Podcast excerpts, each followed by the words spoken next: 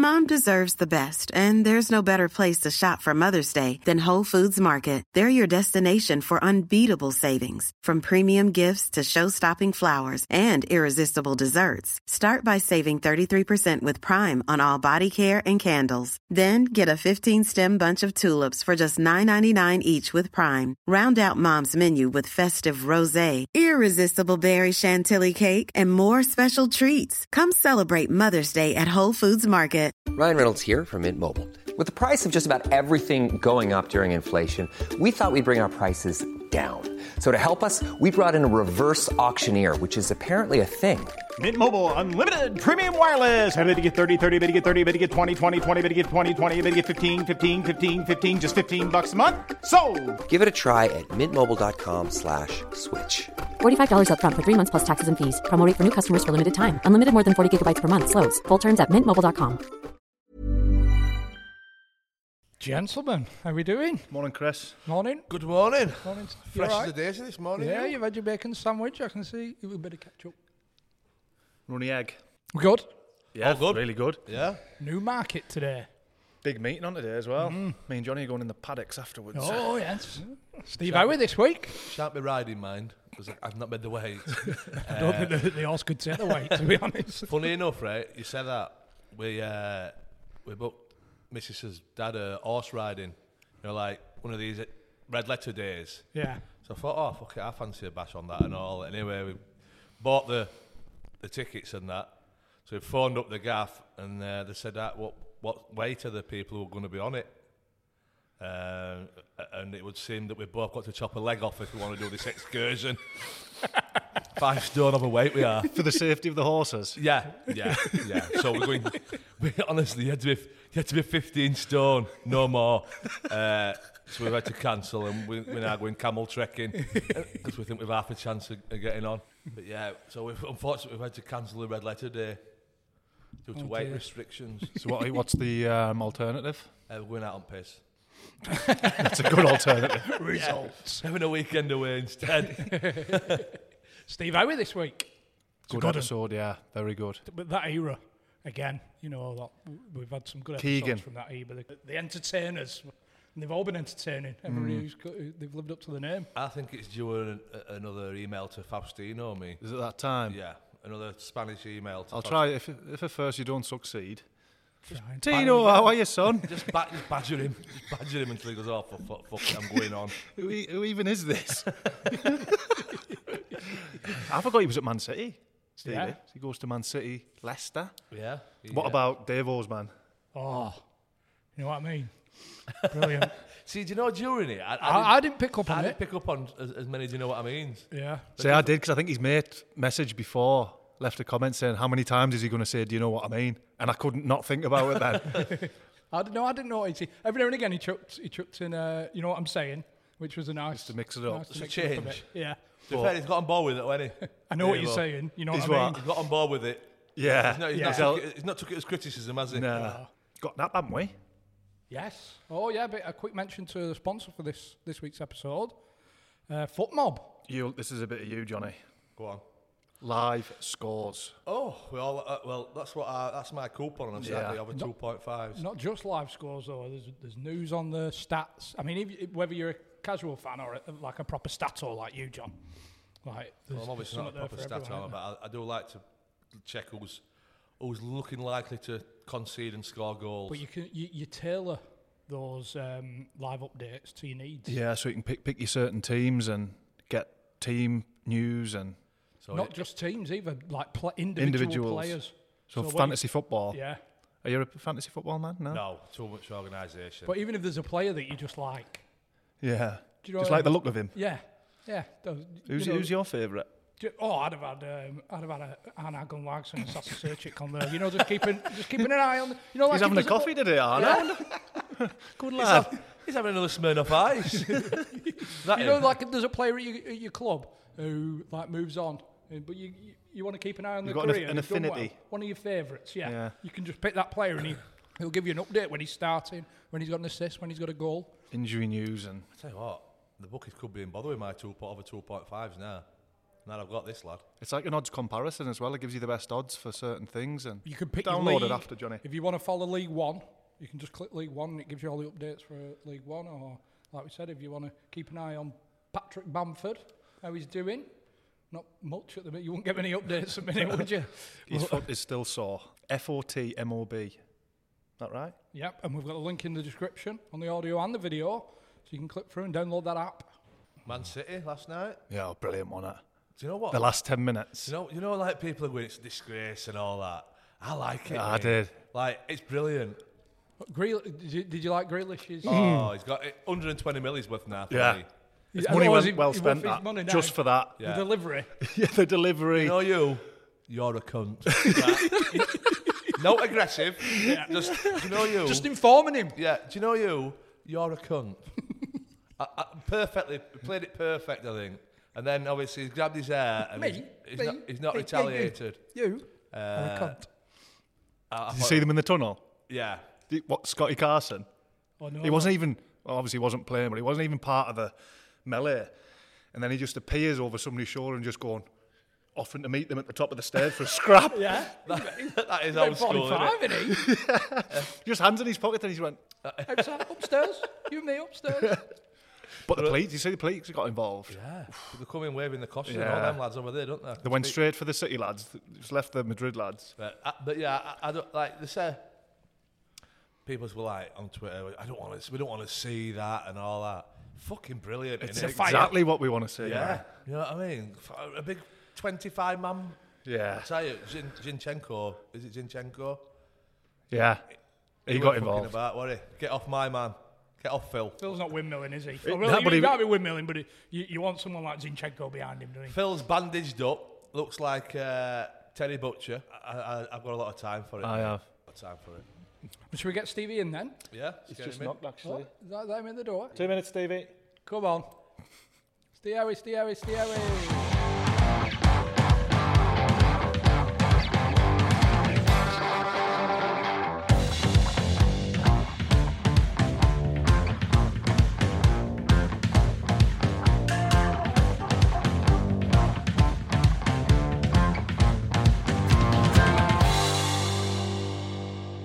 Brought up in Sunderland? Yes. Are you Sunderland fan? I'm from Sunderland, played for Newcastle, and I live in Middlesbrough. What chance have you got? I used to hit a couple of balls in your back garden, Castle Eden, on the 17th green. Oh, yeah, the golf course. Yeah. Left. Yeah. An hook, was it? Oh, it was a hook. Wasn't far off from the green, was it? But no, it wasn't far from the green, but knife in him. Still had to get... golf balls, not fucking footballs, you pilot. What's he on about? He went shooting practice. I thought he might have been having a kick about top field. You used to get many balls in your garden. Oh, shed load. Didn't have to buy any balls. What's the crack? Well, if someone puts your window through, do you just get in touch with the club? Yeah. That has to be a really bad shot for it to hit your house. Yeah, because the tee's here, my house is there, but like there's a shitload of garden around it. So, and the green's there, so even if you hook it, you're going onto the grass. You've got to really just fucking shank it across that way. You must have been set up wrong. You were just set up wrong. It was always windy as well, like. Well, we'll let you off then. We'll let you off. So. Have you been out walking much? I haven't, actually. I was out just before I came here. But I haven't done any big walks. Been in the gym, doing like leg stuff and stuff like that, because obviously we've got the big walk coming up.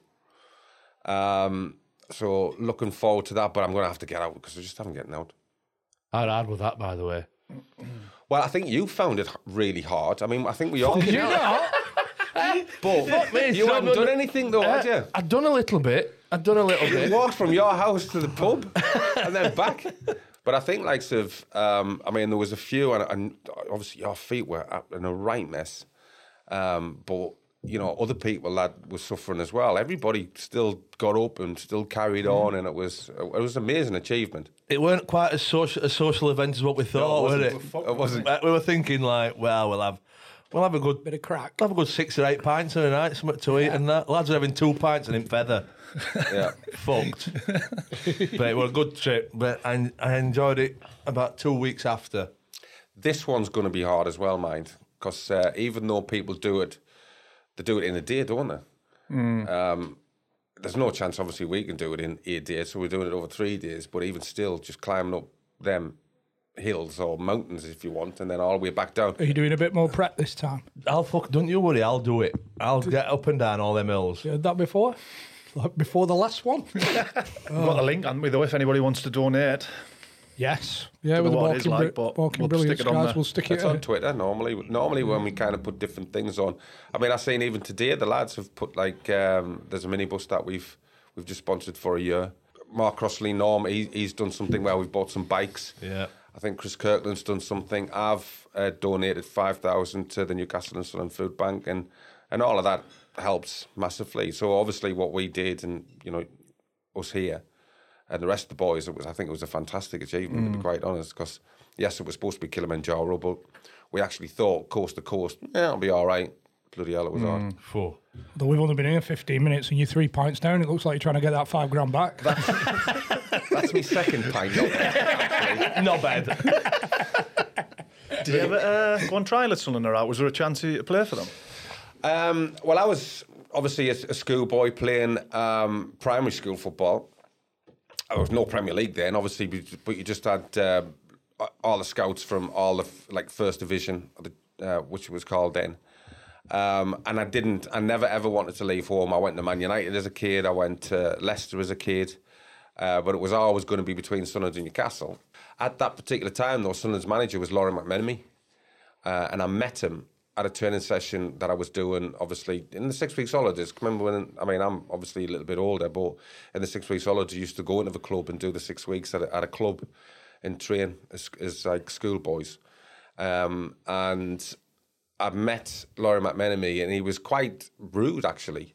And to the point where when I'd gone back and I told my dad what he'd sort of said, my dad wanted an apology, and because he'd spoke to me, Lawrie McMenemy, and asked me, you know, basically it should be a privilege to sign for Sunderland, which I think Sunderland's a fantastic club, and I think people are lucky to play for Sunderland, or anybody's lucky to play for some very good clubs. But he kind of slagged me off on the radio and on the TV, and my dad sort of thought he was out of order. Bearing in mind, I was 12. And all what? On radio? And because I was just like, listen, I want to kind of look at all the different clubs before I make my mind up, and I wanted to make sure that I made the right choice, because it's a bit different now. I mean, you know yourself, it used to be like a 2-year apprenticeship, and then if you were lucky, you got a pro, like a 1-year pro, if that. You know, not many signed a 2-year pro, so I just wanted to see what was the best one for me. But at that time, it was always just going to be between the two clubs. I can't believe that he's fucking ousted on the radio at 12. You know what I mean? That is ruthless, that, isn't it? He called me an arrogant little kid. And there was no arrogance, really, because he just sort of said, you must be honoured to be signing for Sunderland. And I went, well, I'm not. I said, I want to have a look at like, kind of, I want to go to different clubs and different training sessions and stuff like that, which seems quite switched on, I suppose, for a 12-year-old. But I just wanted to see what was out there. You know, even then, that was my whole dream, was to be a professional footballer. And I wanted to make sure that I made the right choice. I thought you were a striker. I was never a striker. And that's the thing, because when I went into Newcastle as an apprentice, I mean, I went in more or less when I was 15 a bit, because I left school a little bit early. Weren't the sort of great at school, to be quite honest. Not that I was like stupid. I just didn't concentrate on it. Just full focus on being a footballer. God knows what would have happened if I wasn't. You know, I just dread to think, in all fairness. But I went in as an attacking midfield player, but obviously I played my first year as attacking midfield player, and then obviously you move to your first year or your second year as an apprentice. Lee Clark had joined that time, and we had a coach called Colin Suggett who used to look after the youth team, and we didn't have any centre forwards. So me and Nash went up front, and we scored goals for fun. We then progressed to the reserves, scored goals for fun. And then the manager at that particular time was Jim Smith. And I made my debut at 17, Man United away. Newcastle were already relegated, so it was the last game of the season. And it was just a nice taste to sort of play at Old Trafford and against these players. Remember the Shoot magazine? Yeah. And you used to put pictures up on your wall and stuff like that. I'm actually standing next to them playing against them, which was like bizarre. The following year, I didn't get a sniff. And then I came in really under Ossie. And Ossie Ardiles was brilliant. But I think what Ossie had done is it kind of got rid of Roy Aitken, Mark McGee. Cooney was there, but he was on a kind of periphery a little bit because he just wanted the kids in. It was me, Lee Clark, Steve Watson, Rob Elliott, Alan Thompson. And at times, though, it was like men against boys, and it proved that. And, of course, I'm up front. I'm from Sunderland. I'm playing. I've got the number 9 on, so I'm basically a Mackham playing for Newcastle at number 9. Not great. So the actual start of my Newcastle career as a first-team player didn't go very well. Few messages about the... people. A lot of people have said it's the favourite ever Sunderland song. Can you sing it the for Sunderland us? Well, from the Sunderland point of view, I actually find it quite funny. It didn't take a lot of thinking. We were critical. I must have literally took them about 30 seconds to think of it. And you'll have to excuse me for the language because it's not my language. But my brother played for Sunderland. And the Sunderland song for me is Leowie, Leowie, Leowie, your brother is a cunt. Simple but effective, isn't it? Yeah. Yeah, I think it gets to the point. It says everything it needs to say, and it's quite bizarre, really, because I mean I've been retired now, bloody hell, nearly 20 years, and I still get it. But the most bizarre thing was one of my jobs for the Premier League is the thing's called Premier Skills. So we go all over the world and we coach other coaches, or we bring up other coaches so they can go out in different places and coach kids. And we covered Africa, Asia, South America, and America, and I was actually heading to Nigeria, and the lad who come on, I was head coach, and the lad who was coming on was from, like, you normally brought on a couple of coaches from a foundation, whichever clubs had foundations, and the lad was actually from Newcastle, and we were flying across to Nigeria, and he was basically sort of saying, you know, do you ever get bothered? Do you ever get recognised and stuff like that? And I was like, yeah, sometimes not. It's just you know, one of them things. Anyway, we flew into Nigeria, we flew into the capital, and every single time we went to one of these countries, you had to go to either the embassy or the British Council to check in, make sure everything's all right. And we were in Lagos, and we had to drive to the embassy, but we pulled up beside the embassy in a minibus, and the walls were getting redone. And we had the windows open because there was no aircon.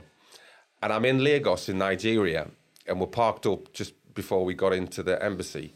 And I hear, Leowie, Leowie, Leowie. The lad who was fixing the wall was from Sunderland and recognised me. And I don't mind, to be quite honest. And I thought it was quite funny. But I do draw the line because I was walking in Durham a couple of weeks ago and I was with my wife, and I heard the song, Leowie, Leowie, Leowie, your brother is a... And I turned round and it was me mum. So it was I thought, you've kind of overstepped the line. Did she write it in your birthday card? Madness. It's a beauty. Going back to Ardiles, what was he like? He never really gets a mention, does he? We've had a few that have played under him, but training and... Did he push you back? Do you know what it was? It was his original idea to play at centre half, because when we had like five sides at the end of a training session, I used to just go to the back because I have to be honest, I found it reasonably easy. It's a lot easier than scoring goals. That is a fact. That's where I went wrong, wasn't it? You should have been centre half. You'd have played for fucking England. So he just kind of said to me, "Have you ever thought about playing at the back?" And basically, it was just a flat no. No, I haven't. So we had a couple of games behind closed doors, and do you know when you've got like a player that's never played at the back and he's just giving away fouls and stuff like that, he just missed time and stuff. Anyway, it didn't come to fruition purely and simply because Ossie got sacked, and then obviously Kevin came in, and how it all came about was the fact that again we had a couple of games behind closed doors. I played one up front, I played one in midfield, and one at the back. And then Kevin pulled me and just sort of said, you know, I've got big ideas for this club. I think, it's got the potential to go really far. I'm not going to take you on if you want to be a midfield player or a forward, but I think you've got potential as a defender. It's up to you. Have a chat with your family and come back to us. And I went, no need. That's all right, we'll give it a go and we'll see where we go. And ultimately, within about 4 or 5 years, I was playing for England. Brilliant, isn't it? It's mad that, isn't it? That they're both seeing that something different to what you thought you were going to be. Well, yeah, I mean, as I said, it's quite bizarre, really. And we went on from being this really awful team to this club that was just the snowball effect with Kevin coming in and then the players that he was bringing in. We just went from just about surviving to going into League Two, I think it was, or League Three, whatever it was then, to actually staying up. Then next year we won the league, and then the following year, I think, you know, we finished in the top five, top six, the Premier League, or was it the Premier League then? It was just a ridiculous turnaround, and then obviously the influx of players that we brought in was just scary. Do you put that down to Kevin? Yes, absolutely, because, I mean, he was such a big name. And I think players, when we were on TV, looked at our style of play and just thought, yeah, I want a piece of that. Because we were just so forward-thinking, so wanting to sort of attack. I mean, I know the defence got some stick because we were wide open. You know, if I played with Philippe Albert, Philippe used to just piss off.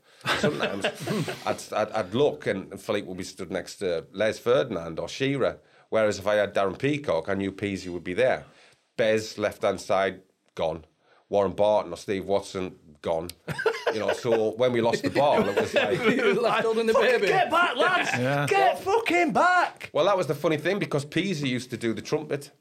Because when we lose the ball, Peas used to go, did-it, did-it, did-it. And we used to have about 5 or 6 players running at us, and the rest of the boys had buggered off. Was ever a case after games when you're like, lads, fuck me, we're going to have to tighten up a little bit, man? Well, yeah, of course. And I used to mention that to Kevin and just sort of see, we're getting killed here.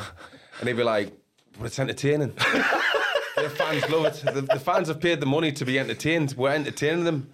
And I'm like, fucking hell, entertainers. Like, it's just like, what, are you not entertained? But we're getting murdered in there, I mean, crazy. And it's just like, you know, everybody's getting, like, great marks. Oh, fantastic team. Defensively, shit. Howie, shit. Peacock, shit. Because the rest of them are pissed off. Howie, 3.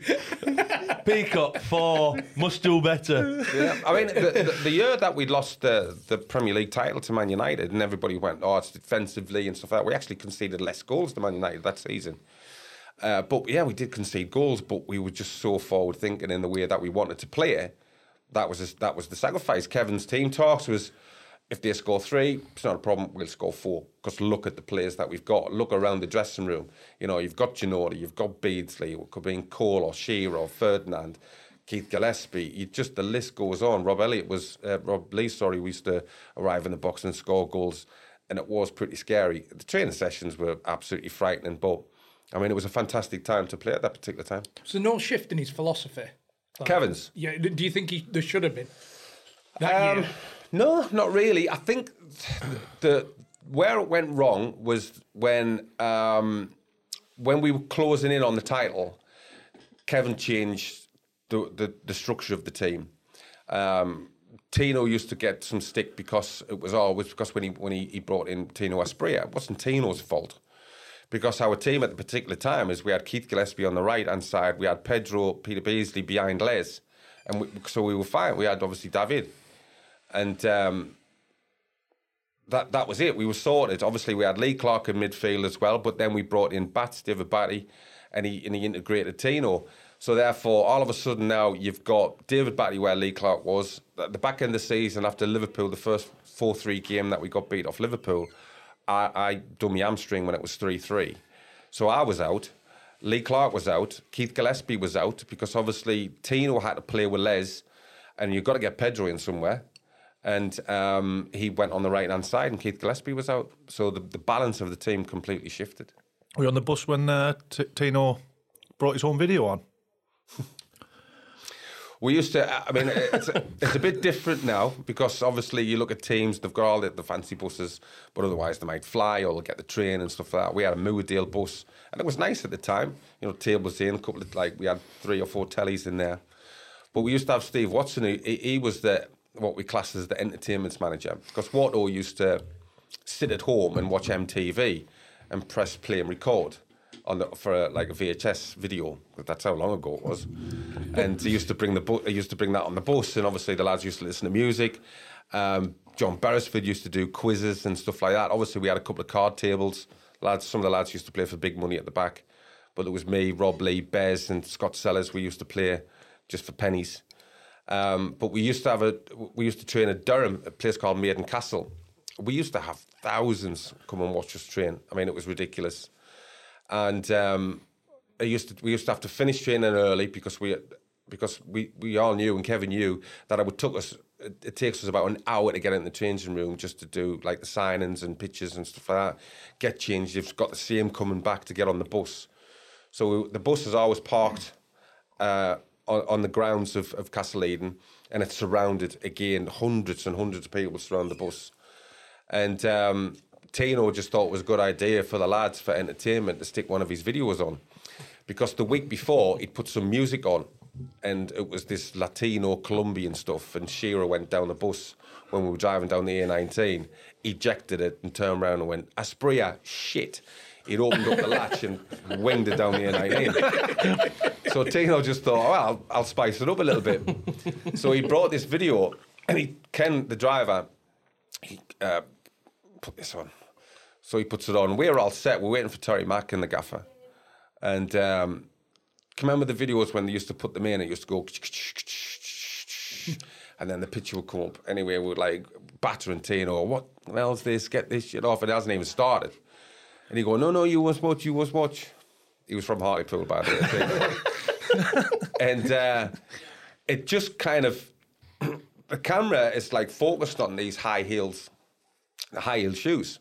And the camera kind of pans out, and then you see these long leg stockings, and it's all this like silk underwear and silk like kind of a dressing gown. It must be a posh name for it, but it's this silk stuff. Negligee. This woman, what is it? Negligee. Negligee. There you go. I don't know how the fuck you know that one. Like, but there you go. And we're like looking at each other and thinking, no, surely not. I mean, we've identified straight away. We're thinking, surely not. And of course, there's this dodgy music getting playing. She's in this magnificent, like, kind of villa, marble floors and all this kind of thing. And she's looking out, and absolutely stunning woman. And then you just hear a knock on the door. And she walks across marble floors, walks across, high heel shoes on, stockings, all the gear, opens the door. And there's a geezer standing there, and he's got his good bushy beard, white T-shirt on, jeans with a big buckle belt with all these tools and stuff. I'm thinking, what's your museum, Rob? Classic. What's going on here? And literally, before you know it, these two are getting right into it. And she is screaming the place. But we've also got to picture the fact that we've got hundreds and hundreds of people around the bus. And they can see the TVs. So this woman is screaming the place down because this bloke is going for a hell for leather. And you can see the husbands, the boyfriends, the wives, the girlfriends, the kids. The husbands are trying to move the wives and kids out the way while trying to look, thinking, what on earth are Newcastle players looking pre-match before they go down? And it's a full-on porn movie. So Kevin and Terry Mack comes up, and all he can hear is this woman screaming. And he's going, what's this? Get this off. It's on like 4 tellies. And everybody's like thinking, bloody hell, what they're watching. This woman's screaming. Anyway, Kevin's just about to reject it. Tino comes running down the bus. No, you must keep this on. This is my new missus. It was his new girlfriend. And that was his way of introducing the lads to his new girlfriend. Oh, my word. That's incredible. Even if she were a porn star, I don't think you'd want lads to watch it, would you? But she was obviously got on his head from the week before. Yeah. I'll show you, Al. Yeah, fuck you, Al. Okay. Could he speak much English, Tino? Well, again, I mean, you know yourselves, lads, that, you know, when you get a foreign lad in and they don't speak a great deal of English, you'll just learn them swear words and stuff like that. Tino was cleverer than what he let on. He knew bits of English, and when it needed to, he'd actually, you know, come out with a sentence that was needed. But a lot of the times it was just swear words. I mean, I think even now, I think you've got Bruno Guimaraes, that's at Newcastle, and he's putting things on Twitter, and he's ending it with the word bastard. And he was just sort of saying to the Newcastle ladies team, good luck. But I think he put good luck, bastard, or something like that. But all the lads, whoever's told him, John George Shelby's like that. I've got him. Yeah. I've got him. So have you still got that video, Steve, from Fastina? I have, but I haven't got VHS, unfortunately. How were the, when you were first coming through, how were the, that older generation, were you? You know, the Kilclines and... He was meant to be the main man, wasn't he? Yeah, I think one of the best, most underrated signings I think Kevin ever made was Killer. He just brought a calmness to the place, a more structured sort of dynamic to the dressing rooms and stuff like that. Lads absolutely loved him. Wore horrendous gear. For some reason, he just loved these cord trousers that he used to wear. I think they were like kind of a rustic colour. I mean, the boys used to batter him, but he was absolutely brilliant for the dressing room. Organised, whereas... You know yourself when clubs will be wanting, oh, can we have such and such to come and open this or make an appearance? And always used to be the same people. Whereas he sort of set it out where everybody had to take the turn. So, you know, all the money that goes in the kitty for the end of the season for the lads. I mean, as I said, it's different now for players. There's none of that kind of stuff. You know, we could use that money to go away to wherever we want to go. But it was a lot more structured. But he was just brilliant on and off the pitch, an absolute ideal signing in that particular time. You went there when somebody cut his hair. Do you know what? We just had won the league and we went to Ayanapa and my first wife, she wasn't very happy with us going to Ayanapa. And so I didn't go and all the boys was like pestering us for like, obviously they were at the airport, you know, where you're at. And I just knew it was just going to be more grief than what it was. So I just didn't bother. I was still only young at the time as well. I was stupid. I just told my missus to piss off and went, to be quite honest. But I know, like, Barry Venison used to always sort of say, I'd love to cut his hair. But it was well known, leave his hair alone, you know, because he loves his hair. He loved his tash. And but obviously Killer had a hard year. He looked after the lads and everything. And of course, the boys have got there. Killer's had a couple of scoops and passed out.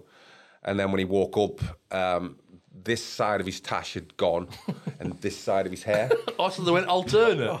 Yeah, and they put it in a glass. So when he eventually come to, he just seen his hair, and absolutely lost the plot. And I think. Liam O'Brien had mentioned something about, I think Derek Vazakli might have been involved, Venner's might have been involved, and one or two others. I think he knocked on Faz's door and punched him straight in the face. Faz's coach at this. Yeah, yeah. And then obviously, there was hell broke loose, and that brought. The thing is, if he doesn't know why, he knows why, doesn't he? Why, you know, just getting a punch. You're thinking, why has he just hit me? And then you look at him. Faz knew. He's going to have a tash. That's why. Faz knew what the situation was because the lads had just obviously finished the drinks and left Killer there because he'd passed out and the boys had gone to bed. But I was so pleased I wasn't there because Killer wasn't the same when we came back. Yeah. And the atmosphere was different because he'd felt as though after he'd done all that for the lads, they'd kind of shit on him a little bit. And to be fair, they did. So I can get that. I was pleased I wasn't there. That's there's banter and there's banter, isn't there? You know what I mean? There's cutting because he had a long hair, didn't he? If I remember right. It's going to take him a good year, 18 months to grow that. Well, back. That was a part of his identity. Yeah, you know his hair and stuff, and he used to have his ponytail and bits and pieces. But you know, there's one thing talking about it and having a laugh, and then there's another thing completely doing it. Nobody owning up as well. That makes it worse because then it's like he's obviously being protected by the rest of the team. Like you feel, but I imagine he's a bit more ostracised. Yeah, all the lads laughing. I think it's probably just as well because he'd probably be in a Cypriot prison. Yeah, I mean, as I said, the dynamics of the team changed a little bit after that. Venner's admitted afterwards. I know Killer's missus got involved. Lynn, I think her name was, and they were hurt, and I understand why they were hurt because. You know, we could have had maybe stronger characters that should have just went, nah, that doesn't happen. Yeah. But there's levels, isn't there? Yeah. Did Keegan give much trust in Terry McDermott? You know, was he assistant? Yeah, Terry Mack was assistant. I mean, people forget, you know, when Terry was there, what a player he was, by the way. I mean, everybody thinks, well, Kevin Keegan, you know, the England and obviously Hamburg and European player. Terry done all that. And he was an unbelievable player, Terry. The goals that, if you look back at like the different clips of Terry at Liverpool and stuff like that, my God, what an awesome player he was. But one of his other jobs was at the start of a new season. He used to go around the lads, have you changed your mobile number? Have you moved house? And all that kind of thing. But if you ever speak to Terry, he's got a bit of a lisp. He's like short long. And when he was going round for the addresses and stuff like that, the boys, I just had moved and I was still living in Sunderland. And my address, and you can check this because it's absolutely true, my address was 66 Ski View, Silksworth, Sunderland, SR3 4PW. So my nickname's Boy. So the lads was like, Boy, when Terry Mack comes to you, we've got to be there. And he was like, right, Clevo, you want your address? And I went, he was going, 66 Ski View, Silksworth, hey, fucking hell, Clevo, you didn't put this on my fucking list. But he was just... He actually thought I was making it up. But it was actually the right address. It was the proper address. As if he's gone into it halfway through. He's gone halfway through it and then gone, he's taking a piss. Brilliant bloke. I know he's been a little bit... I actually seen him on Saturday. Saturday? Yeah, I seen him on Saturday. I was at the Liverpool game. And he looks a lot better because I know he was a bit poorly. But what a great bloke he was. Absolute legend. See, that as if Kevin Keegan's got a bloke in just to really entertain the lads and keep things just ticking over nicely. It's mad, really. That's his job. Yeah. Was there no shape in training them? Was it just... No, we brought in Chris McMenemy. We brought in Mark Lawrenson as defensive coach. That was an absolute... the worst pile of shite we've ever known. Because... it just didn't work. Because Lauro... to be fair, Lauro, we were trying to put on sensible sessions... And Kevin used to look across and see the boys like, kind of, this is boring. And it wasn't a fault of Lauro at all. There were good sessions, but he would just go, cut it short, come on, let's come across here, let's have a five-a-side, let's have some games. But as I said, our five-a-sides, they were renowned, because Kevin's obviously, he'd come from the Liverpool era where it was like the five-a-side games that you had, your touch and everything had to be spot on. So any new signings that we had, straight away we'd have a small-sided game. And the players that had been there would be testing that player, testing them, whipping balls in, what you touch like, you know, what's everything like. Some players could cope with it and some couldn't. But that's basically what it was. And as I said, Kevin's team talk would be pretty much the same. Look around the dressing room. Look left, look right, look around the dressing room, look at the players. Think of their team. They are not in any way, shape or form on the same level as us. Go out, entertain these people. They've paid a lot of money to come and see you. Entertain them. They deserve it. And then that's what we used to do. Let's go out. Let's do it. I just remember when Asprey came. Were you playing like when he stuck the nut on somebody? And he did. Keith Curl away at Man City. Keith Curl. How? No red card. No, it wasn't. You should see it. Blatant, but yeah. I can remember. No, it was it. Yeah, we hadn't signed Tino yet, and we had a warm-up game for England, and we played Colombia, and Tino was playing. And I remember Kevin come up to me and went, "See what you think." He's like, you know, let me know afterwards how the game was, how difficult it was, he easy, you know, this kind of thing. I think we drew Colombia 0-0, and as a defender, that I was one of these where I could kind of guess where the forward was going to go, where his touch was going to be, and then you could read it, nick it, or just anticipate. With Tino, I couldn't. And the main reason was he didn't know what he was going to do with it. He just didn't know.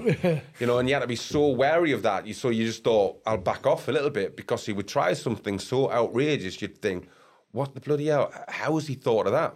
So I can remember speaking to Kevin afterwards, and he went, how did you... I said, I found him difficult because I didn't know what he was going to do, purely and simply because he doesn't know what he's going to do. I mean, obviously, we signed him, and again, not only was a fabulous, fabulous player, great lad, absolutely fantastic lad, mad as a box of frogs, but great lad. Did you get to any of the house parties? Went of one or two. He used to love Disney. Well, I never... He used to love Disney. Of course he were a Mickey Mouse fan. I kid you not. Do you know if you went in the Disney store and you could buy the Disney Jarmas and stuff, but the old school Disney Jarmas store, it would basically be like a dress thing that you'd put on and it would go all the way down. A bit like a onesie. Yeah, but it was like, not a onesie that went, you put each leg in. It was just like a a sheet. Like a 90? Yeah. So it was like a 90 with Mickey Mouse and Donald Duck on, and he'd have a goofy hat. But he used to go to bed in that. But we used to go to his house because he lived up next to the airport. And there was all kinds, man. Honestly, there was like alpacas outside and everything. It was just like a knobby slaughter. There was trumpets playing and these whistle things, it was just mental. So we had alpacas in the garden. Yeah, you just have them just strewn all over. Sometimes you'd open the door and there'd be one in the bloody house. It was ravaged. Absolutely mental. Yeah, got this, you imagine King Joffrey Joff Air on coming to America with giraffes and that walking down the street. Just driving down his drive, there's alpacas and everything, and then his missus is watering flowers in a negligee in high heels, and then he comes out in goofy suit. We used to have some family, and they'd all be sitting on a settee, and they'd all have this kind of dresswear from Colombia, but every one of them would have an instrument. And they'll be fluting and playing away and stuff like that, just in the background. But obviously, he'd have the daft music that he'd get from Julie's, the nightclub, to blast in another room. But you could go from one room where it was bang, bang, bang, and all the decent music, and you go in another one and you just get authentic Colombia. It was mental. I'd love to go to one of his parties. Did he embrace the drinking culture and everything, the British lads? And... Oh, yeah, I mean, absolutely. I'm not going to get into too much information how much he embraced it, but he just loved it. As I said, he would. We always used to go to the quayside in Newcastle, and all the boys did, and we did it every Monday or Tuesday night. We used to go for something to eat, and then go to kind of Jimmy's and then Julie's, and he just loved it. I mean, it was just. I mean, back in the day, there was no mobile phones. That certainly not mobile phones, and certainly not one with cameras. And we got away with bloody murder. Absolutely murderous, just as well, because, it would have been in the papers every single day. You were flying as well, though, weren't you? So it must have been a class time to be a Newcastle player. Yeah, I mean, I think that's why Kevin had kind of was absolutely fine with it. In fact, he encouraged it, to be quite honest, go out, enjoy yourselves. And the camaraderie we had was second to none. I mean, you'd sort of seen about camaraderie. Every single one of them players, I've still got the mobile numbers, and we all still keep in touch. That's half the battle, I think, isn't it? Yeah. Who was it that still FaceTimes Asprey? Was it Clarky? Just randomly gets a FaceTime from Asprey. Yeah. Has a bit of crack. Do you know that there's an advert, right, now that used to come on about a year ago, and it was this big, it's like this inflatable kind of pterodactyl type thing, but it's actually on a horse, and the horse is running around this big yard kicking this massive inflatable football. I think it's on a Vodafone advert. That's actually Tino Asprey. His garden. Is that a fact? It is. He's fucking nuts. He's nuts. What was the crack with Beardsley and Pollock, Jamie Pollock? But this one with Jamie Pollock was we were in the tunnel, and Pollock was going, "I'm going to get you, Beardsley. I'm going to do you." And Jamie was what Jamie was about. He was half decent. Probably not the most gifted player in the world, without being too disrespectful. But Peter was the best player I've ever played with. He was by far the best ever player that I've played with, and I've played with some wonderful players. And Peter's just nodding at him as though yeah, whatever. And basically Pollock was sort of threatening him, sort of saying he was going to kick him, he was going to do this. And very early doors, you could see Pollock was hunting him down, just wanting to kick him, just wanting to hurt him. Peter was too clever; he just get rid of the ball so quickly, and he couldn't get anywhere near him. This one time. Pedro got the ball, and do you know that trick that he does? And everybody knows it's coming, but you can do bugger all about it. Is that the one where he... Yeah, there's the steps. The knees thing. Yeah. He did that, and Pollock just went whoosh and passed him. Peter played the ball through, and we nearly scored. And the fans had started laughing, really, because Peter had made him look like a fool. This was at Ayrton Park. Anyway... Pollock wasn't very happy, and he'd stood up and he'd get into Peter's face, and Peter just stepped back, man. Fuck me, you're ugly. That's a bit rich, Pete. That's what I'm saying. So if Peter Beasley calls you ugly, then you're ugly. I've asked a couple of people about the Dublin trip. I think Andy Griffin wasn't there with Gillespie and Shearer. I'm hoping you were, though. Well, the big thing about that was... I know Keith tells it in his book, but he withholds information. So I'm going to divulge it. What had happened was Kenny was away, but he was meeting us, Kenny Dalglish. And so Terry Mack took the lads to Dublin. Kenny was going in the next day. Terry Mack taking a group of lads on the drink. Basically, just carnage. You know for a fact carnage is just going to ensue. So we've cracked on in the airport. We're on the plane. We're getting to the hotel. Terry Mack's gone. Gaffer's going to get here. At such and such a time, we'll have a meeting. So we've all gone out. And again, we don't go out in little groups. We all went out together. Now, we always used to play games. You know yourselves, you've been in like kind of groups where a few of the players have gone out. Sometimes you just stand next to the bar and have a couple of drinks. Sometimes you want to have a right good few drinks, but have a laugh about them. So we used to play games, and obviously the punishment was what was in the middle, and it could have been any kind of concoction of drink. We used to play names of and buzz and all that kind of thing. You know them games, don't you? Mm. So Keith Gillespie, believe it or not, is actually very clever. Very clever. Even though his nickname's Dizzy, but that's because of Dizzy Gillespie, trumpet player. And we were playing this game. And at this game, it's absolutely paramount that you switched on early doors. Because if you lose a few in a row, you're knackered. And you're just drinking constantly. And then it's like, good night, you're gone. And Keith had a couple of drinks and he was quite tipsy. Keith, at that time, Keith couldn't drink. He was piss poor.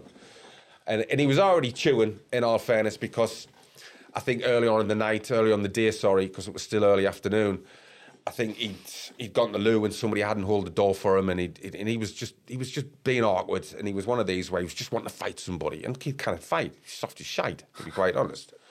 So we've played these games, and he kept on getting it wrong. So it wasn't going around, so we couldn't really get started because it wasn't going around. And Al was hammering him, battering him, calling him worse than rotten. And anyway, Keith, on one time when Al's hammered him because he's getting it wrong, he's gone, he stood up and he went, "Listen, I'm swearing a lot. Don't worry about it. It's fine." He went, "Listen, you fucking baldy bastard." He went, "You call me one more time, me and you's going outside." And I was going, "Fucking sit down, you idiot. Sit down." So we sat down. It must have gone round twice, and then it comes back to Keith, gets it wrong again. For some reason, I've got a champagne cork top in my hand. And I've gone, "Fucking hell, Dizzy," and I've bounced it off the table, and it could have gone anywhere, but it actually bounced and hit Keith right in the eye. Oh. But quick as a flash, Shearer went, "Fucking hell, look at you."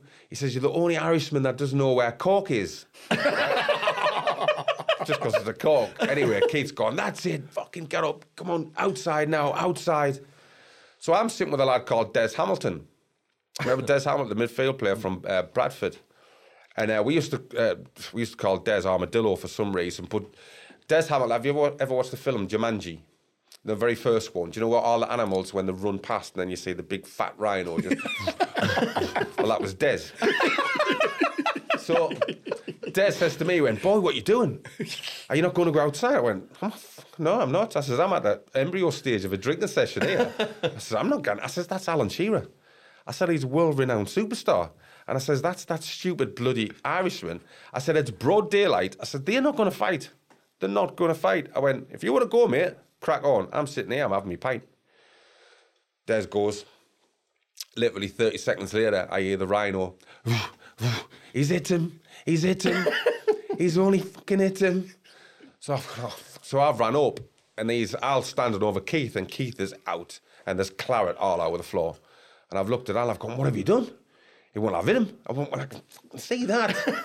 I said, "Well," he says, "Well, he tried to hit us, so I've hit him." I went, "Look, you go, just go." I said, I'll look after Keith. I think Rob Lee's took Al away. I've looked after Keith.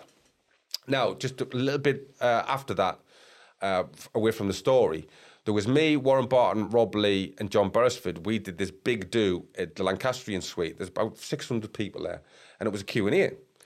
And the very first question, it was a Roman mic. Who's got any questions? Everybody's put their hand up. Mike's gone to this bloke. Warren Barton, what happened between Keith Gillespie and Rob Elliott? Bear in mind, we've been told, say no, say nothing. And Warren Barton went, I wasn't there, but the boy was. So I thought, okay, right. Do you know what? I'll tell the story. So I told the story. So... I told the story and I'm driving back. Now, Rob Lee was there. Now, Rob Lee was just ridiculous because I've always sort of said, and Rob will like this, if you actually see Rob Lee in full, please take a picture and send it to me on Twitter because normally his head and his legs are so far up Shearer's arse, you didn't really see. It's embarrassing.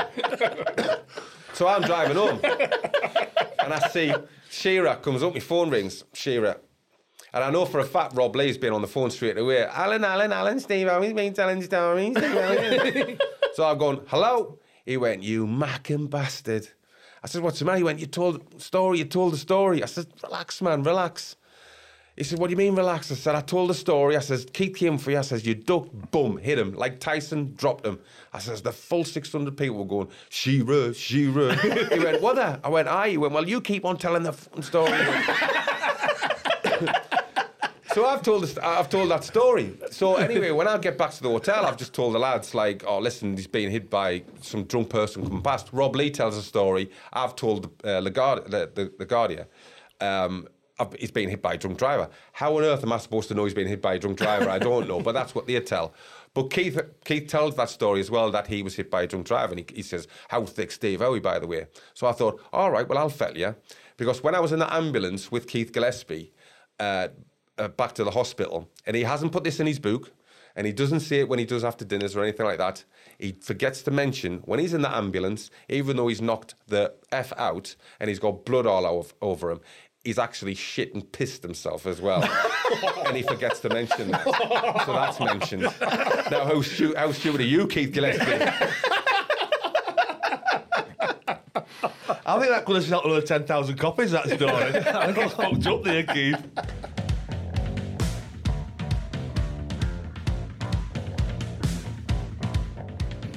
A little break in play, gents, for a thank you to our sponsor for this episode, NordVPN. I don't know if you're aware of it. Are you aware of NordVPN? No. Well, for everybody out there as well, NordVPN is the number one for bouncing your geolocation. So maybe your game's only on in China, for instance, and you want to watch it, Barnsley v Nottingham Forest, all of a sudden use NordVPN on the subscription, and you're in China watching that game, John. So let me just get this right. So I'm sat in Barnsley. Yeah. There's a game on in China. It's been shown in China. But an English game shown in China. Yeah. Use NordVPN. And that makes my computer seem like it's in China. And you're watching that game. Sat there with a sweet and sour watching Barnsley v Nottingham Forest. Well, I didn't even know what a VPN were. What's the quality like? Oh, it's the number one quality for all VPN services as well. Buffering? No buffering. No, we don't do no buffering. So I think what game to watch this weekend. And not only that, there's like your Netflix services as well. That some shows are only available in America. You can use your VPN. And not only that, with NordVPN, they provide a security service as well. So all your passwords, all your bank details, and everything with the subscription completely secure on 6 devices as well. 6 devices. So I can watch any game from your mind's blown, isn't it? Yeah, it is. And as always, we've got a special offer. We've got a cost code. We always have special offers. That's why they call us the good guys. All you've got to do is click on the link in the description and you'll get the special offer with anti-malware and threat protection as part of your subscription. So all you've got to do is click on that link.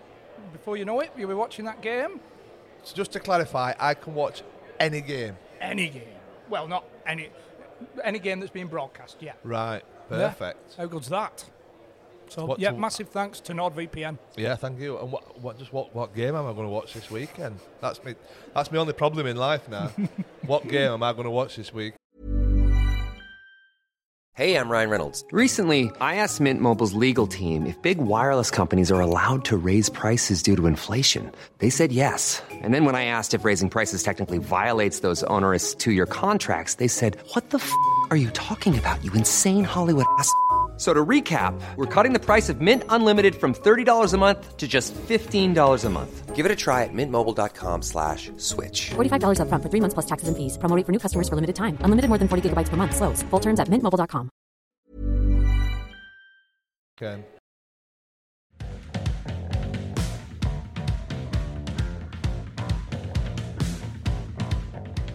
was Albert. Philippe Albert, the same, happy with the cavalier attitude of Keegan. He was happy to plunge forward. Phil was, what a player. I didn't know a great deal about him, to be quite honest. I knew he was a good player. I'd watched him for Belgium in the World Cup. But, do you know when you see somebody, sometimes you'll just see a player on the TV and stuff, you think, oh, he's a good player. To to train with Philippe day in, day out was amazing. I mean, he was absolutely brilliant. He was basically, though, Philippe was basically Belgium's answer to Chubby Brown. He was the filthiest, dirtiest man. And I'm not talking on the field. Oh my God, he was just so rude. I'll give you an example.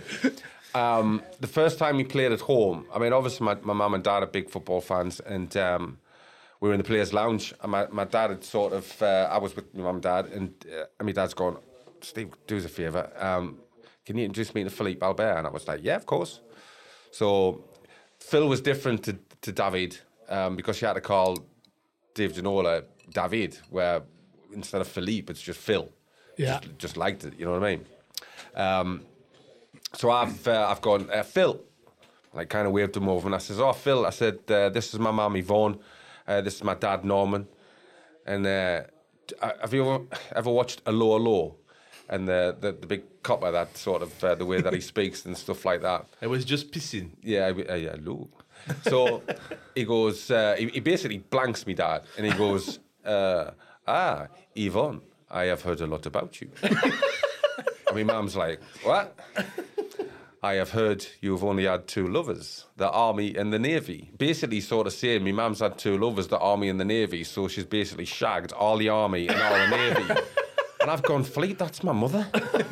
And he went, she fucking loves it, Steve. Fuck's sake. My mum's killing herself laughing. I'm like, Phil, what are you doing? But he just loved Chubby Brown. I mean, we used to, as I said, the entertainment manager was Watto brought on Sid the Sexist, and that was it. I mean, he would just say, you know, we'd be in the tunnel, for instance, and, you know, it'd be always on Sky, and there's thousands out there, there's millions watching at home, and normally in the tunnel, you're like, right, lads, come on, you know, do this. Are we ready? Come on, let's do this. So all the lads would be shouting, we could be playing against Tottenham, Arsenal, Liverpool, whoever, anybody, Barnsley, could have been anybody.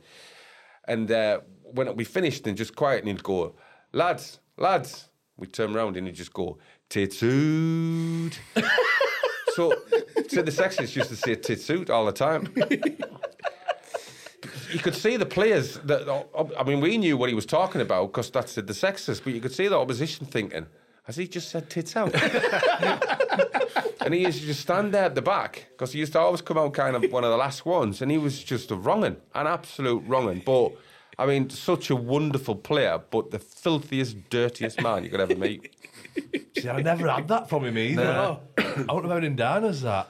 Tits out. Yeah. He'd always got his cock out, hadn't he? If I had his tail, I would as well, to be fair, because it was a decent size. It was decent. Not Les, you didn't want to get in the shower with Les, because that thing used to look at you and you'd be like, that's going to attack me at any moment. That were a different entity. I mean, that basically had its own shower. Les would stand in one bit of shower and his tail would stop in another bit and have its own shampoo and everything. It was bloody massive. Were there any lads who wouldn't have it? Just like, oh, no. Like, I can't imagine David Ginola. No, it was funny. I mean, Dave was absolutely quality. You know, we just had such a wonderful atmosphere that we just used to laugh because he was funny. He was really, really funny, and it was just a great atmosphere to be around. You know, even sometimes lads used to sort of say, Phil, get your tail out. And he would just used to get his...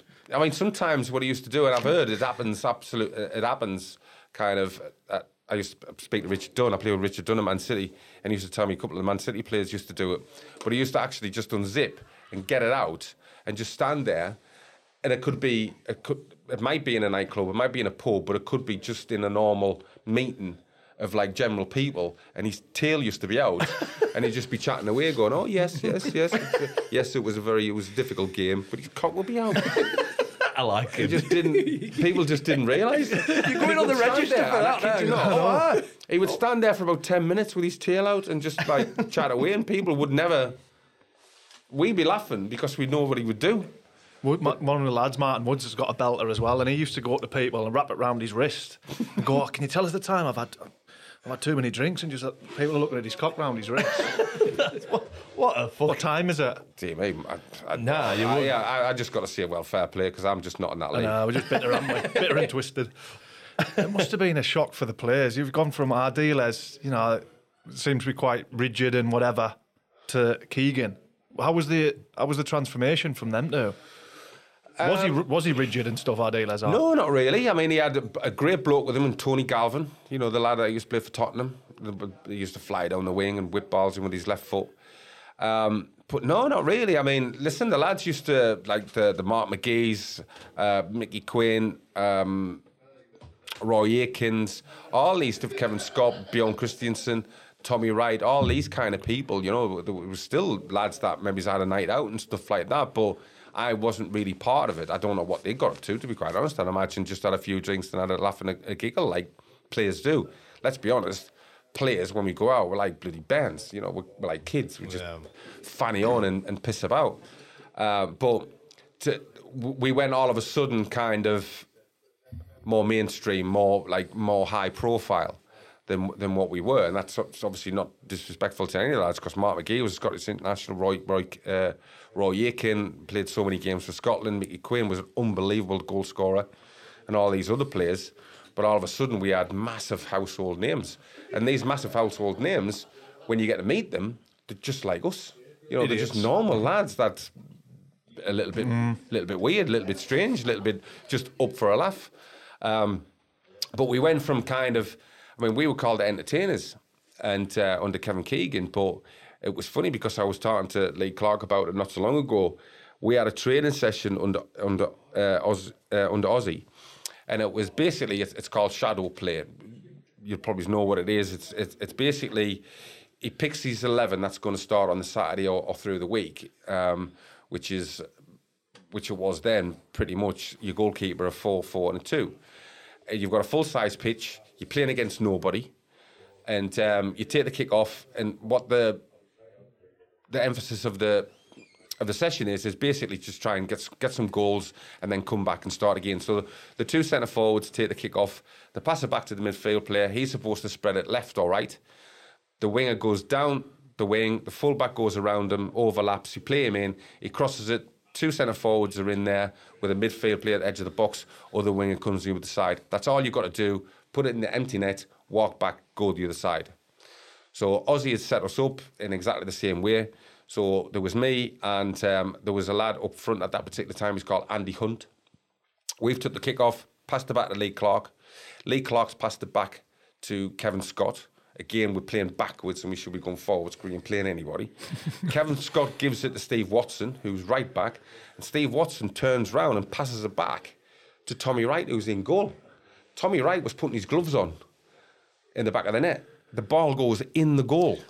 We're getting beat 1-0. We ain't playing any fucker. And we were going through a really bad time at the time, and you could just see Ossie just rocking with his hand, he's in his hands, and he's going, fucking hell, boys, we're shit, man. We're getting beat 1-0, and we ain't playing anybody. That's how bad it was. So we went from that to where Kevin had got us. And it was just, you know, you couldn't understand how. I mean, as a player, I was blessed. I was one of the lucky ones that seen it from how bad it was to where we got to how good it got, to how amazing it was, just looking at the players and thinking. I mean, there was times I'd play in a game and I'd be standing next to Phil, if I was lucky, because he'd be off, or Peasy, and you'd be in St James's Park, and if you've been lucky enough to play at St James's Park and you look at the atmosphere that it is now as well, it is unbelievable. I mean, unbelievable place to play. So passionate, amazing fans. And I can remember standing there a good few times with Peasy and just sort of saying to Peasy, how lucky are we? Because you've got that atmosphere and I'm on the same pitch and people I can call my teammates, my friends, that are so blessed with their ability.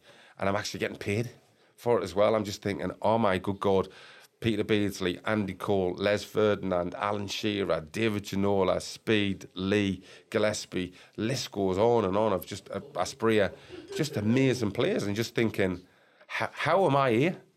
I was playing for a team that was so bad a few years ago, and look where we are now, and this is Champions League or, you know, top of the Premier League and stuff like that. It's just scary. Mad, isn't it? You know, you said earlier, Peter Beardsley is the best player you've ever played with. Better than Shearer? I think for the all-round game, Alan Shearer, you've got no understanding how good he was. He was just ridiculous, absolutely ridiculous. I mean, I played against Al a good few times. You'd feel as though, for me as a centre-half, I'm thinking, he ain't doing anything. I'm on easy street here. He's not causing me a problem. But he gets half that, like half a sniff goal. Was he the best finisher I've ever played, like, or played against or been a teammate with? I would say no. I would say the best finisher for me was Robbie Fowler. But the pound-for-pound player, as a centre-forward, it has to be Al, 100%. I mean, he goes in anybody's team. He was just absolutely prolific. His nickname was Shocks, because it would be like, who scored? Shearer, Shock. So that's what his nickname is. What was the crack with Keegan and Asprey with the Spanish? Yeah, we'd signed Tino, and our dressing room was so close. We didn't like any people in there that shouldn't be in there. I mean, obviously, you know, yourselves, you have dressing rooms before the game. You get people coming in with the kids and stuff, and you maybe just get a few photographs and all that. But after a certain amount of time, bang, they're gone. And when we signed Tino, there was this bloke in, and he actually turned out to be a really lovely fellow. He was called Jimmy Wallace, and he was an interpreter. But we couldn't understand why we had an interpreter, because although Tino's from Colombia, they speak Spanish. And Kevin, before he became manager of Newcastle, he lived in Spain. He lived in Marbella for like 5-6 years. So you'd have thought he'd pick up a bit of Spanish. So we're having a pop at the gaffer, just sort of saying, hold on a second, why is he in the dressing room? Nothing against them, but it's the lads. This is the lads or the staff that's only allowed in here. And he's gone, no, he's just there for a little period of time. He says, you know, I'll get rid of him. I'm taking lessons, you know, it won't be long and stuff like that. Anyway, weeks and weeks had gone by and Jimmy's still there. And there was this one game we played away to Aston Villa, and Jimmy wasn't there. So we're like, oh, bloody hell. And again, Kevin would do his normal team talk, like I'd mentioned earlier. But we were in the tunnel, and I think Rob Lee had sort of said, "Has anybody seen the gaffer speak to Tino?" And I think another one of the lads has gone. He must have just grabbed a hold of him in the hotel and just sort of like rang his room up. Tino, come to the room, and I'll do a little of tactics and stuff like that. Well, thought nothing of it. We've got a game to concentrate on. Let's just crack on. Now, we're speaking about Alan Shearer before, and. When you're under the cosh and you play the ball up to centre forward, what you want them to do is get a hold of it, get a free kick, just get a throw in, get something. You know, give us a breather, give us a little bit so we can push up or get 5 yards up the pitch, because we're dropping deeper and deeper and deeper. The ball goes up to Tino, he'd do something wonderful, absolutely brilliant. But other times he would do something and you'd be thinking, he's got Adidas trampolines on, and bounce off him. And we were 1-0 up, and we were coming to the latter stages of the game. You're talking like 85th minute onwards. A couple of balls has gone up to Tino, and he miscontrols them, or he doesn't get a hold of it and stuff like that. They have a bit of kind of forceful attack and play. It doesn't come to anything, but it puts us under pressure. Now we're in the 92nd, 93rd minute. We're still 1-0 up, and the ball goes up to Tino, and it just bounces off him. They go down, and they hit the crossbar. Well, of course, Kevin on the bench is absolutely chewing. So he stood up and he shouted in the top of his voice, Tino, when the fucking ball yo comes up yo, no more fucking flicking yo. Get a fucking hold of yo. And Keith Gillespie, who'd been dropped, leaned forward and went, gaffer, see them lessons are coming on a fucking treat. Well, Keith was out of the game for another 10 weeks, didn't he? Brilliant, man. You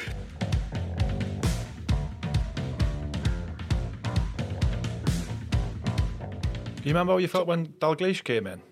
Do you think if he went in between the Keegan's up there in terms of out expressing yourself and what? Do you just think if he came in and organised you with the same lads and brought a couple of more faces in, that would have worked? Well, you know yourself. You both know yourself. When a new manager comes in, it's a different ball game altogether, because whilst the manager that's just gone fancied you, or the manager that's just gone didn't fancy you, the new manager that comes in now doesn't like you and likes you. Mm. So everybody starts a game kind of from scratch. Well, the vast majority of players. So we had Les left. He went to Tottenham. We had David, who left because David was really annoyed because Kevin had promised him, because Barcelona had come in for David, and Kevin had basically convinced him to stay, and then Kevin left. So Dave was like pissed, in all fairness. But Kenny came in and had his own ideas, you know, he had his own players that he wanted to bring in, and the dynamics just changed. Obviously, Kenny brought in, I mean, don't get me wrong, I really liked Kenny. I think he was a great, he was so much for the players, it was frightening. I still see him now, I think he's a fantastic man. But he brought in John Barnes, he brought in Rushy and people like that, and great lads again. But basically the whole squad got completely changed, you know, when you look at what the squad was. And that's why the lads were annoyed, because if Kevin had stopped for another season, we could have ironed out little different things, maybe get one or two different players in, whether it was in my position or not, fine. But we would have won the league, absolutely. But that didn't happen, so, you know, the rest is history, really. And as you were there, under Dalglish and Hullett's come in and again. He took you down again. Yeah, I mean, I was pleased with Root, to be quite honest. I was sorry to see Kenny go. I love Kenny. But Root was one of these where it was a bit like Glenn Hoddle, where he'd go, listen, all I want you to do is throw me the ball. So he'd throw the ball, he'd chest it, and he'd volley it, and it would go 60, 70 yards away to somebody right there, right at the feet or right at the chest. That's all I want you to do. And Rue would do that, but he would be asking all the players to do it. And somebody like Nikos Dabizas, and Nikos Dabizas, bless him, I love Nikos, great in the air, fucking awful on the floor. Awful. And he's asking Nikos to chest it and volley it, head height, 70 yards into somebody's chest. It ain't going to happen. So, of course, Rude's getting frustrated. Why? This is so easy. This is so easy. It's not, Rude. You're Rude Hullett. You know, you're asking us to do that. We can't do it. No, Rude Hullett. You know, you played with Van Basten and all these kind of players. You know, world superstar. You're not going to get the same out of a few of us, to be fair, and I'll clue myself in that. I'm thinking, I can hit a ball, but at the same time, well, you know, I'm not Rude Hullett. Yeah. And he would just get a little bit pissed off with the players. But there was a big thing as well with Alan Shearer, you know, the egos and stuff like that. And it was weird at the time, because at that particular time, Al was going through a bit of a dodgy spell with the goals and stuff like that. And believe it or not, and the Newcastle fans mightn't like this, but they weren't exactly brilliant with Alan. They were giving him a bit of stick, and there was obviously that little bit about them. I'd had enough. Under Kenny, I'd asked to leave, because I just sort of said, I've had enough, I'm sick of this. It's just, you know, I feel as though I need to move on. I need to have something different. I'd been there about 12 years in the first team, and I just felt as though it was the right time to move. The club had annoyed me, because I'd asked for a testimonial, which they didn't give me. So I just thought, listen, F this, I'm off. Why did they refuse to give you that? I don't know. They just didn't want to, and I just was annoyed. So I just thought, well, fine, not a problem. I don't owe you anything. I've played when I never should have played. I've had three of the worst injuries of my career, and I've come back. I've put myself through hell, and I've come back. I've had enough. So I told Kenny this, and anyway, Kenny got sacked. So I'm with Rude. And anyway, I get a phone call, and it was Gérard Houllier, and he was basically sort of saying, you don't want to sign for Liverpool? And I was like, yeah, okay then.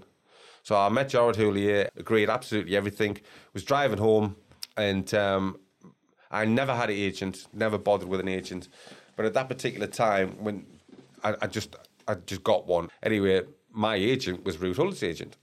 So I'm driving home, and I get a phone call off the manager, Rude, and he went, what's going on? And I've said, I'm signing for Liverpool. He went, please don't sign until you come and see me tomorrow morning. So he said, come and see me at 7 o'clock tomorrow morning. I went, all right. So I met him, and he went, why are you leaving? And I said, I've had enough, to be quite honest. I said, I don't like the situation with Alan. And I just sort of said, it's crap. It's not for me, you know. There's just too much politics. I want to play football. I want us to get where we were. I want to enjoy my football. And I've got none of them. We said all that. And he went, I promise to do this. I promise to do that. I promise to do the one. Just promise to sign the contract. So he said, there's a 4-year contract there for you. You know, that it was ridiculous money, and I went, all right, it wasn't about the money. I couldn't, honestly, I wasn't bothered about the money. I just wanted to enjoy football again. I wasn't. So I went, okay then. So I got my agent to ring Gérard Houllier up and sort of say, no deal. Sign a 4-year contract. About 5 weeks later, he dropped out against Sunderland, and obviously there was all that kicked off, and I was like, I've got 4 years. For 4 years of just absolute turmoil, but Ruud got sacked. But then I was like, I was delighted because Savobi came in. Mm. So, that was one of the big things for me. I thought, brilliant, Savobi, it's going to be absolutely brilliant. And then I didn't have that long under Savobi, and he pulled me and went, the club need to sell players. There's myself, there was a lad called Alan Goma, Laurent Charvier, Marcelino, and Nikos, and another couple of defenders that could play. And he went, listen, we've basically sort of said to the clubs, unbeknown to you, everybody's kind of for sale. And he says, nobody's coming for any defender apart from you. And it's Man City. What do you want to do? And I went, I'll go and sign. So even though I knew, I think it could have been a decent thing for Newcastle under Savobi, for Savobi to come to me, I just thought, well, if you didn't want me to go, you wouldn't have mentioned it. Yeah, you wouldn't have said anything about it at all. So I went, right, fine, I'll go. If we go back to the Shearer, Hullet, was that something from the off? Did you notice straight away that he was just being a bit off with him? Do you know what? I don't know what it was. I don't know whether it was Ruud felt as though his nose was put out, because, let's be honest, it's Ruud Hullet. And obviously, it's Alan Shearer. An absolute legend, an icon. And if your manager gets a job, you'd think he'd want to keep the best player on board straight away. Yeah, I mean, the thing is, we played that game against Sunderland, and in the pouring rain, and he played Paul Robinson up front. I think he might play with I can't remember who he played up front with, but obviously we had Al on the bench and Big Dunk on the bench, and Newcastle were winning 1-0. Sunderland scored 2 late goals. My feeling is, and it's just my feeling, but I think it's the general consensus of the boys, if Newcastle had won, Al would have left and Ruud would have been, wow, what an inspirational... He was right to drop out, but Kevin Phillips scored a ridiculously late goal when he chipped it and bent it in. And of course, the very next day, I think there was other stuff that came out about, shall we say, a different curricular activity that had gone on with Ruud outside the club. That is different curricular activity. That's an incredible way of putting it. I thought so. And of course, that hit the papers and gone. And then obviously, so Bobby came in. I think we played Chef Wade first game, and I think Al scored 6. What? I think we beat them 8, and Al scored 6 or 5. We beat them 8-0 or 7-0 or something. It was a ridiculous score, and that was it. Off and run. Did he have issues with other players? Was Ruud there when Ket Spire went absolutely mental and started kicking the ball? No, I don't know. I'm not sure if it was Kenny. Right. But I mean, Tam was he's Georgian and the hot-headed, the very passionate, great lad. As I said, I think he came the same time as John Dahl Thomason. Great lad, but just he took it so personally that he wasn't playing, and obviously we all know that when he scored and he was trying to boot the Hordens and take his boots off, and everything, losing the plot. That's some protest. That fuck it all, fuck it all, fuck you. He must have been there. I mean, he must have been there with Ruud, and Ruud had took us paintballing, and Tamuri and a few of the other lads, they'd done like kind of. Army service for their country. Do you know when you've got to go into the and obviously we've got two teams. Everybody wanted to shoot Ruud. and did it when his hair coming out and his goggles, his big hair. We split up in two teams and the lads is hide and stuff like that. Anyway, my team was against Tamuri's, and the game was over. We couldn't find him. But he'd been an expert in camouflage, right? And he was in the fucking trees. He was in the trees. Right, so we're just walking back, the game's over, and he's come diving out like bloody Jean-Claude Van Damme with the flips and stuff like that, and he's gone, pow, pow, pow, pow, and he's gone, die you English pigs, bang, bang, bang, bang.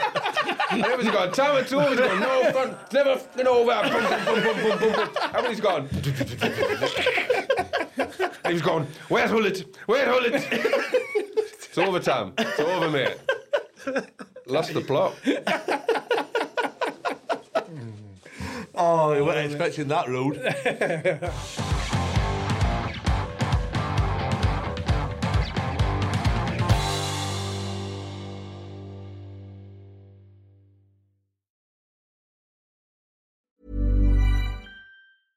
Flexibility is great. That's why there's yoga. Flexibility for your insurance coverage is great too. That's why there's United Healthcare Insurance Plans.